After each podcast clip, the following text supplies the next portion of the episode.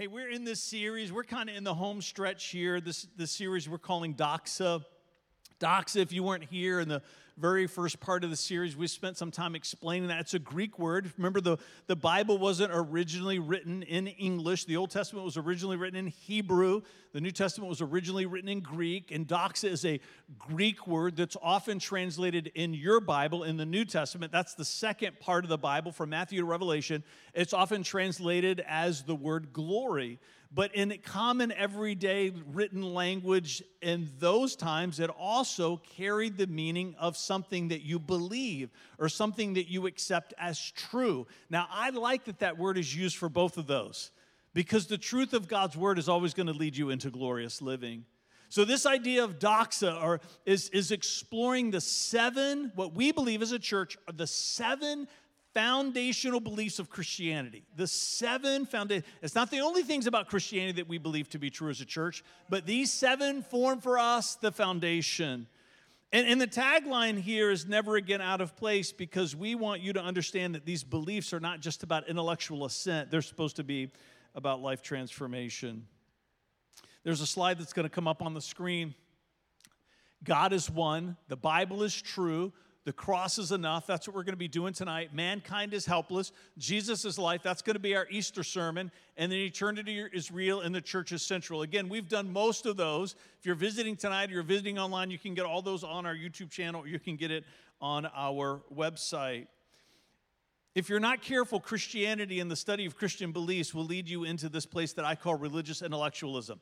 Eh, you, will get stuck in this cul de sac of just of an academic experience. Is the academic side of Christianity important? Of course it is. Is studying the Bible important? Of, of course it is. But, but it's not good if you stay there. At some point, those beliefs are supposed to instruct how we live. At some point, those beliefs are supposed to take us somewhere. In fact, I would argue those beliefs at some point are supposed to posture us somewhere. The ones that we've done so far is God is one. And I taught you this statement that the oneness of God reveals that the nature of God is to be for others. And that should bring us into a place of trust, right? You should be asking yourself this question Is my belief that God is one posturing me in a place of trust? The goal is at the end of this series that you are going to now have throughout your life and journey of discipleship as a follower of Jesus, a way to ask yourself some questions, some questions of self reflection, right? What would it do for you if every year for the rest of your life you set aside some time to ask yourself the question Is my belief in the oneness of God, the Father, the Son, and the Holy Spirit, is that causing my heart to be postured in a place of trust with Him? What if you put that on a scale of one to five. And you did that year after year after year, and you could see how maybe it moved around a little bit based on your life circumstance. It would create a, a common language for you in talking with other people about how you're doing in your journey as a child of God. How about the Bible is true? God didn't create the Bible for reading, He wrote the Bible to recreate us. And that should posture me in a place of surrender is my belief that the Bible is true, posturing me in a place of surrender. Am I submitting my life to this book? Meaning that as I'm reading this book and I find things in my life that are missing or things that are present that aren't supposed to be there, am I working to remove the things that don't belong and to add the things that are missing? I'm posturing my heart in a place of surrender. The church is central. The church of Jesus is where the example of Jesus is lived by the people of Jesus. Should posture me in a place of sacrifice. If I believe that the church is central, if I believe that it's supposed to be central to my experience as a devoted follower of Christ, am I postured in a place of sacrificial living towards other people? Which means that is there a community of people that I serve? Which means that as I'm serving that community of people, am I making their needs just as important as my own? Eternity is real. We did this one recently. I am an immortal, an eternal being created by God to live and rule and reign with Him forever. Should posture me in a place of hope. If I believe that eternity is real, it should posture me in a place of hope. Even in the midst of the craziest year maybe you could ever have, there should be something that anchors you, and that is that when this life is over, I know what's waiting for me. There is a hope that you can have. There's a hope that you should have. Last week we talked about mankind being helpless by grace alone, through faith alone, and Christ alone, because I am eternally lost on my own. If I believe that, if I believe in the helplessness of myself to save myself, it should posture me in a place of confession. That I am constantly in this place, not, not of demeaning myself, not of belittling myself, but acknowledging my need for Jesus as a Savior.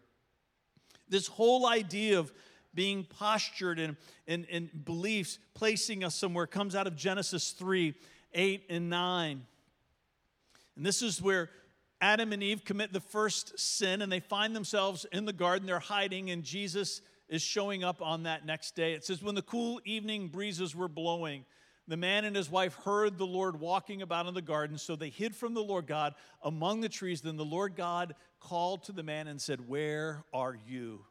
Where are you? I think we're supposed to ask ourselves that question on an ongoing basis. As devoted followers of Christ, there should be this, this journey that we're on where we're in our conversations with each other and our conversations with ourselves, asking ourselves, Where am I in this belief of God being one, the Bible being true, the church being central?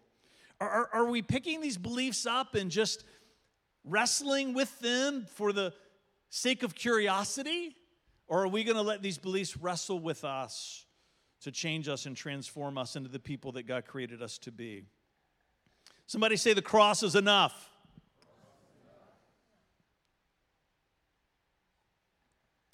My friend Robbie is here tonight. Everybody say hi, Robbie. Robbie makes noises when other people don't, and I'm okay with that, and I hope you are too. So just, we're glad that you're here, Robbie. You are always welcome in this house, noises and all. Come on. There you go. There you go. If the person beside you wasn't clapping, you should just give them a quick elbow in the ribs. Just, I'm not going to look to see who that was. Not going to look. Somebody say the cross is enough. All right, here's your statement you're learning tonight. I am at one with God, rescued from myself, just as if I'm perfect because Jesus paid it all. I am at one with God, rescued from myself, just as if I'm perfect because Jesus paid it all. Now, I'm not going to fill that blank into you until later in the service because this one, just like all the other ones, it should bring me somewhere. If we believe this, it should take us to a place. If I believe that the cross is enough, does it posture me in a place of? I know you don't know yet, but you're going to know soon. You're going to know soon. This statement, if you go onto our website, there's, there's lots of things on there. If you're new to the church, you should check it out because a lot of things that we put on there are for you. But we talk about our message. And this, this statement on there is our message. It is, it is the most succinct description that describes what we believe the gospel is that I know. We are a gospel centered church. So, this statement, this is the core of our message as a church. We, we, we, we have a moment that we talk about your family from the first hello. We have a mission that's on there. We talk about our dream. You should check those things out. But if you go on there, you're going to see this statement, and this statement is important because it is the gospel. If, if you believe that the cross is enough, then this statement is true for you. This statement is comprised of four phrases, and each of these four phrases comes from a very important theological term.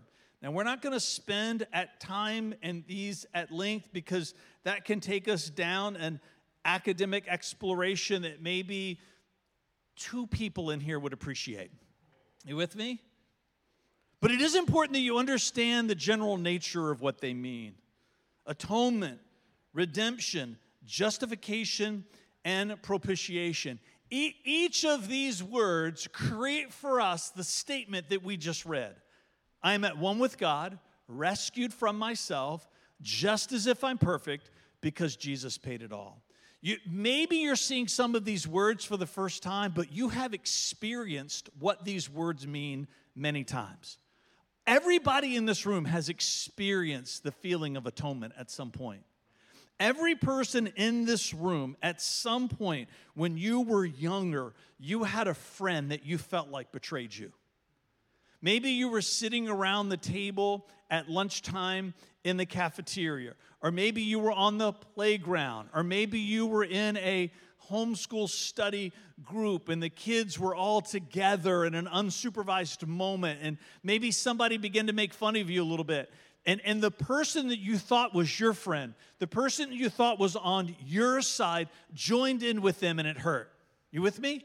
Everybody here who has experienced that at some point in their life.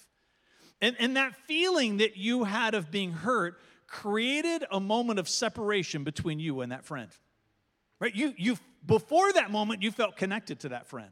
Before that moment, there was trust you had with that friend. But in that moment, there was a feeling of disconnect that you had. And then if they were a good friend, they found you and they came and apologized to you and they made it right. If they were a really good friend, they went to the other people and apologized and said that shouldn't happen again. They, they stood up for you. And, and then when they offered that apology that was sincere and you trusted them, you felt reconnected to that person. You tracking with me? Every single one of us in this room are born into this world separated from God. We are born into this world in a place of enmity with Him. There's a feeling of disconnect that we have with Him. And, and when you make a vow of devotion to Jesus, when you come into this understanding of who Jesus is, which we're going to talk some more about tonight, and you understand about what he did to you, for you, and, and you make a vow of devotion to him, something happens. You find a sense of being reconciled to your Creator, your Heavenly Father. You felt disconnected from him, you felt far away, but then you felt with him. If you've never had that feeling, come on, then something grand and glorious is waiting for you. That's what atonement means. It means to be at one with. If you're married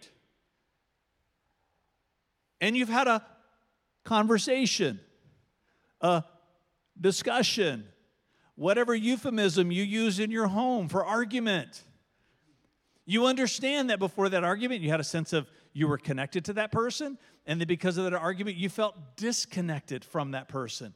And then you had this experience, hopefully, if you have a healthy marriage, where there was a moment of reconciliation where you felt reconnected to one another. God wants you to discover that feeling with Him. God, that, that feeling you've had with friends, that feeling you've had with a spouse, right? That feeling you've had with a neighbor, that feeling you've had with a coworker to be at one with, God wants you to know that feeling with Him. Redemption. How about RC going to, was it Lecrae last night? A Lecrae concert? Come on. I, I got to tell you, Vanessa and I, yeah, we're old. I'm old, and she stuck with me. Did, I do that better? Okay, good, good, good. We crawled in bed at about 10:30, and we said, "Remember when our kids were teenagers, and we were waiting in the church parking lot because the youth pastor kept them out for half the night?" And we're dozing off, and we were like, isn't it great that we're not those people anymore? Because you know what we didn't do? We did not get in our car and come down to this church parking lot to encourage you. We fell asleep. And those days are waiting for you in your future. We, we, we put in our time in, you, you're, you got to put your time into. The only way they were able to get into that concert is because they redeemed a ticket that they paid for. Now, they might not have had a paper ticket like we did, right? It's probably they scan something on their phone. It's a QR code. It's like you right, you go to the movie theater, you show your phone, and they scan it. How about this new thing, reserve seating in movie theaters? Why did it take us so long to figure that out as a society? You you understand that you when you purchase something for an experience that you're going to go have, Busch Gardens, Water Country, right? You buy a ticket. You you have a coupon Coupon still a thing? You redeem the coupon. You're, you're checking out. They might ask you, do you have any coupon? Or I have, because I'm have five cars I'm trying to keep running on the road. I'm always at the auto parts store, and they say, You have rewards. Would you like to redeem them? Right? It's it's something that you've paid for, and now when you turn it and redeem it, you get the benefit of it. This is what redemption means. Jesus redeemed us. Jesus' death on the cross he paid a price. Guess who the prize is? The prize is you. That's, that's one of the great promises in this book. God sees you as a prize, God sees you as an experience. God sees you as someone that He loves deeply and that He wants to know you and He wants you to have the feeling of being known by Him. Jesus paid the price for you to be the prize that is in the possession of the Father who created you. Redemption. Justification, just as if I'm perfect. Just as if I'm perfect. Justification does not mean justified, that's different. If, if you spend time volunteering with our kids in the nursery, there's a lot of behavior that you just let go. You don't correct every wrong thing that you see in there, or you're just going to spend your time correcting the whole time. Right? They're justified in their behavior because they don't know any better. In the parenting class, plug for life groups that Vanessa's getting ready to teach, we, we teach you to recognize the difference between childishness and foolishness. Childishness is justified, they don't know any better. Foolishness is you should know better, and there should be a moment of correction. And then that list will grow and change as your children grow and change. God, we're not justified. God doesn't say, you know what, I should have done a little bit better creating that one. Maybe I left some things out, and that's why they, they just are always messing up. No, that's justified. Justified is different from justification. Justification means that not only do we find forgiveness because Jesus died on the cross for us, it means that because he died on the cross for us, we now are the benefactor of his innocence. It's different. You with me? That means that when God, if you make a vow of devotion to Christ, when God sees you, even though we are guilty, he sees the innocence of his son. That's what it means to be justified. We're the benefactor of his innocence. Propitiation. Somebody says, Hey, what did you guys do at church on Saturday? You should say, We talked about propitiation. You'll at least get them to pause for a moment. Propitiation might be the simplest word that's on this list. When you're at a group lunch with some friends and the server comes, says one check or separate checks? And there's this pause that you should fill with just one check, and then you pick who it goes to, right? If you're quick, right? You determine who, right? Just one, and you can give it to them, right? You, you understand this idea. If you've been in a group setting, somebody has to pay for the food that's been brought to the table. There's, there's, a, there's a price to be paid. And if you've been in, a group like where somebody reaches and says, I've got it, and pays for it, right? You have this feeling of, right, I am the, I benefit because somebody else paid the price. And they just didn't pay their portion, they paid your portion. Propitiation means that Jesus picked up the check for our sin, for all people, for all time, even though he didn't even have any expenses on the bill to be paid. See, the better example would be if you're in a restaurant and you pay your bill. If you've never done this, you should do it. Every now and again, when you go into a restaurant, you should ask God, is there anybody in this room that you want me to pay their bill? And Jesus, let it be this single, really skinny, small person that's over here and not the 45 office party over here. You, you with me? If you have, if you've never done it, you should do it every now and or at least be open to the whisper. At least be. I remember just this past October we had a wedding up in Michigan, and I did. I'm a motorcycle rider, and so Vanessa went up with with the kids, and then I did a solo motorcycle trip to Michigan, and I stopped halfway in in in, in Pittsburgh, and so we have the same credit card, and she looked at the uh, the Outback bill, and uh, and she's like, "Dear Lord." What did he have for dinner? Right? She's like, honey, I, you know, I don't want to judge. I know this is a trip. She's trying, you know, I don't I just, you know, but it seems like you spent a lot of money on food, right? I said, I know that wasn't just my food. There was an elderly couple that was sitting a couple of seats over, holding hands. Just it was like they were newly married, even though you could tell they weren't. You could tell they've lived their lives together, right? And I had this feeling of, I'm going to pay for their dinner. I'm going to pay. Right? If this idea of propitiation means that you pick up the check even when you don't have expenses on the tab, that's what Jesus did for us 2,000 years ago when he went to the cross. He wasn't dying for any of his sins because he didn't have any. He paid the price, he paid it all. When Jesus died on the cross 2,000 years ago, his death was enough to satisfy the penalty for all my past and future sins, making it possible for me to know God and to be known by Him, to no longer be a slave to my human nature, becoming the undeserving benefactor of all of God's promises Because Jesus died for me. Somebody say the cross is enough. When you, when you look at these four words atonement, redemption, justification, and propitiation you should understand there are no alternatives to this. This is hard for us in American culture because we live in a land of alternatives. We live in an endless land of alternatives. If we don't like something that we have, we just move on to the next thing. If we don't like where we are, we just pick up and go. We're immersed in this culture of alternatives. You, we cannot bring that mindset and mentality into this world of Scripture. There's some things in here where God says, This is it.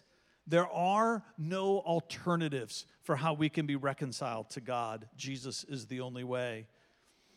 You should understand that no person is too bad. No person is beyond these four words. There's nobody here within the sound of my voice, and if you've thought this, you've got to let it go, where you think that God looks at you and says, you know what? You're, you're just a little bit too much for me. There's nobody where he looks at you and says, "You know what? You're you just went too far with your sin." None of us are beyond the reach of the redemption that Jesus offers. No time is too late. This is important. You might say, well, Fred, I've been, I've, I've circled back to this place where I know God's calling me to a place of surrender to Him, and I've walked away every single time. Can I just tell you, as long as you have breath, it's not too late. It's not too late. It's not too late. And this last one, it's, it's, a, it's a little bit different from there's no alternative, but it's the idea that there's no expiration. You might say, well, Fred, there's no alternative to these four things today, but maybe if mankind lives another 100, 500 years before Jesus comes back, maybe we'll figure out a different way to be reconciled to God. And I would say to you, we're not gonna. We're not gonna. Jesus made one path for us, and that one path stands for all time. The cross is enough.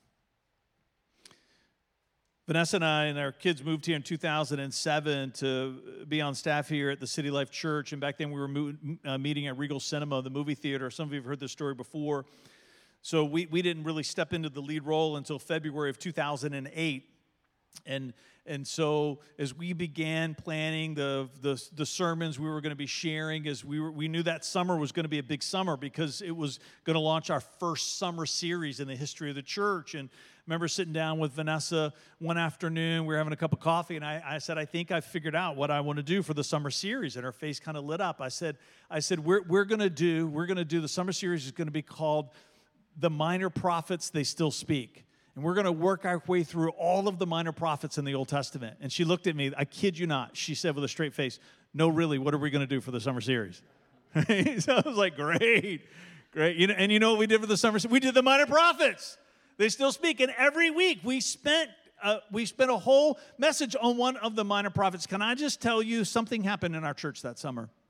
When we got to Hosea, that we we we we had people standing. It's a movie theater. We didn't have a big altar like this, right? You've been in a movie theater before. It is not made for church services. It's certainly not made for praying for people at church services. And at the end of that service, we were talking about Hosea and his love for his wife and how that is a sign for God's love for us. It was just an everyday, ordinary sermon, but something happened in our church family back that summer in 2008. People were crying, people were standing in the aisles waiting for prayer.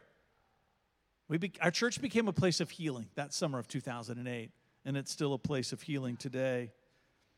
I remember we did the book of Amos.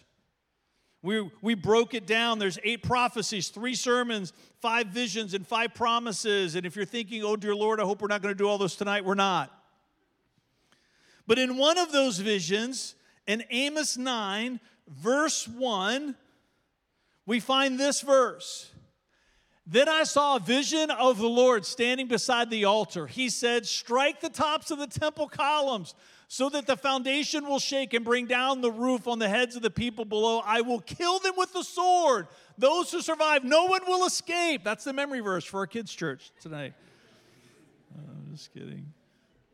Just making sure you're paying attention out there. If you're not careful, if we're not careful, we'll, we'll read the Bible so quickly we'll move past the things that God's saying to us. Right, right there in the beginning, where it says that the Lord was standing beside the altar, can I just tell you, centuries ago, when Amos, as a prophet, stood before a crowd of people and proclaimed this vision, that one statement shook them to the core. It shook them to the core because they understood that the Lord is not supposed to be standing by the altar. Because back then, there was a temple that was the center of all of Judaism, which was the worship of the one true God then. And in that layout of that temple, there was the place, what's called the holiest of holies, and that's where the presence of God was. And that was the only place that the presence of God was back then. And out in the courtyard, there was an altar where sacrifices were made. And those sacrifices were to appease the judgment of God so that God stayed on what was called, as we're going to see in a minute, a seat of mercy. If God is outstanding by the altar, something has gone wrong. If you are a parent and you have ever said to your child, do not make me get up and come over there. Anybody else said that? I know some of you said it just a little while ago. If you're driving in the car, do, not make me pull this car over. You never understood how long of an arm your parents had until they could spank you while driving a car and you're in the back seat. They could reach you. Lord help children with Teslas where you don't even have to have a hand on the steering wheel anymore. It's going to be bad for this next generation. Bad. Bad. You're going to see parents climbing over the seats. Car's just driving itself, driving itself. Oh, you thought that technology was good, young people. It's, it's coming for you. It is coming for you. Exodus 37, 6 through 9. Then he made the ark's cover, the place of atonement. Oh, you see, you recognize that word? You're like, okay, from pure gold. It was 45 inches long and 47 inches wide. He made two cherubim from hammered gold and placed them on the two ends of the atonement cover. He molded the cherubim of each end of the atonement cover, making it all one piece of gold. And the cherubim faced each other and looked down on the atonement cover with their wings spread above it. They protected it. This idea, right, of the ark's cover. Let's go to the next one. It's the same verses that what I just read was the New Living Translation. This is the English Standard Version. Let's look, look at how it changes. And he made a mercy seat of pure, gold. Because in Hebrew, the word for seat and cover, it's the same word. This is one of the reasons why we study multiple translations when we do our messages here on Saturday, because we want you to get the full meaning so you can have the full intent. It's a cover for the Ark of the Covenant, but it wasn't just supposed to serve a functional purpose of closing a sacred box. It was there as a picture of a mercy seat. And the top of it had an angel on each side. If you've seen Raiders of the Lost Ark, you know what it looks like. Right? But the angels have their heads down and their wings. We were joking, it's the original dab right there in the Old Testament. An angel on each side both wings. And as their wings met in the middle, it created a seat. And it's called the mercy seat of God. It's called the mercy seat because that's where he sits because of the sacrifices that are being offered to appease his judgment. When Amos said, and the Lord was standing by the altar, it would have caused them to shudder. You with me? Because it means that his mercy was being withheld because the sacrifices were not enough. All of this in the Old Testament, from Genesis to Malachi, is all saying one simple phrase to the world Jesus is coming. Jesus is coming. And because Jesus died on the cross 2,000 years ago, you know where God has seated himself? From the moment Jesus died and rose from the dead, from the moment he conquered sin and death, Jesus, because of what he did, God sits upon the mercy seat for you and me because of what he did. Hebrews 10 14 reads this way. Oh, it's so good. For by that one offering, speaking of Jesus, he forever made perfect those who are being made holy. There's no more need for sacrifices. There's, there's no more need for animal death. There's, there's no more need for that sacrificial system because Jesus has done the work that none of that could. The cross is enough. The cross is enough. The Mosaic system of sacrifice was always pointing to Jesus. Everything about it, the reason why we study it, the reason, why we read it, the re- reason why we refer to it is because God took a nation and for century after century after century, He baked and built into their culture one prophetic declaration that is, Jesus will one day come and die for the sins of the world. Every sin is hidden in the shadow of the cross. Come on. Every sin. There is no sin that you and I have ever committed or could commit that is too big for the forgiveness that's offered to you and me because of Jesus. The cross is the only bridge to God. I'm telling you, there's no other way. We like multiple ways to get across places, do we not?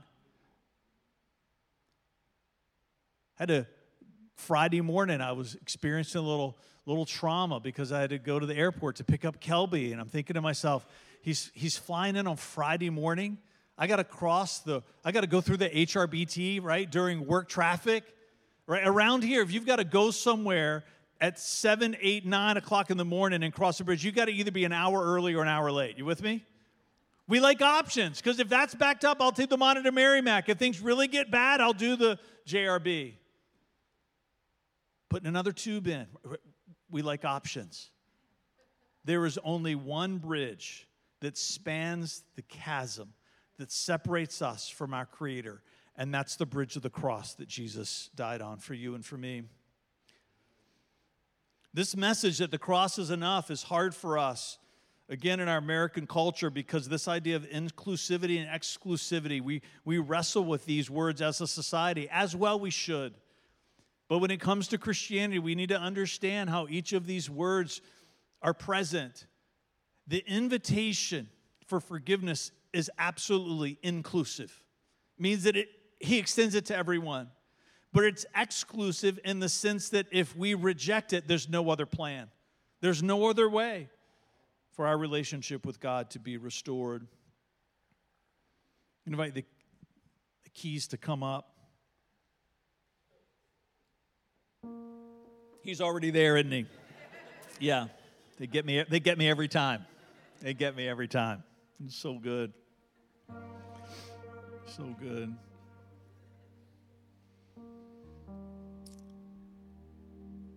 I want you to hear me say something you're going to hear me say every Saturday night, I think, forever.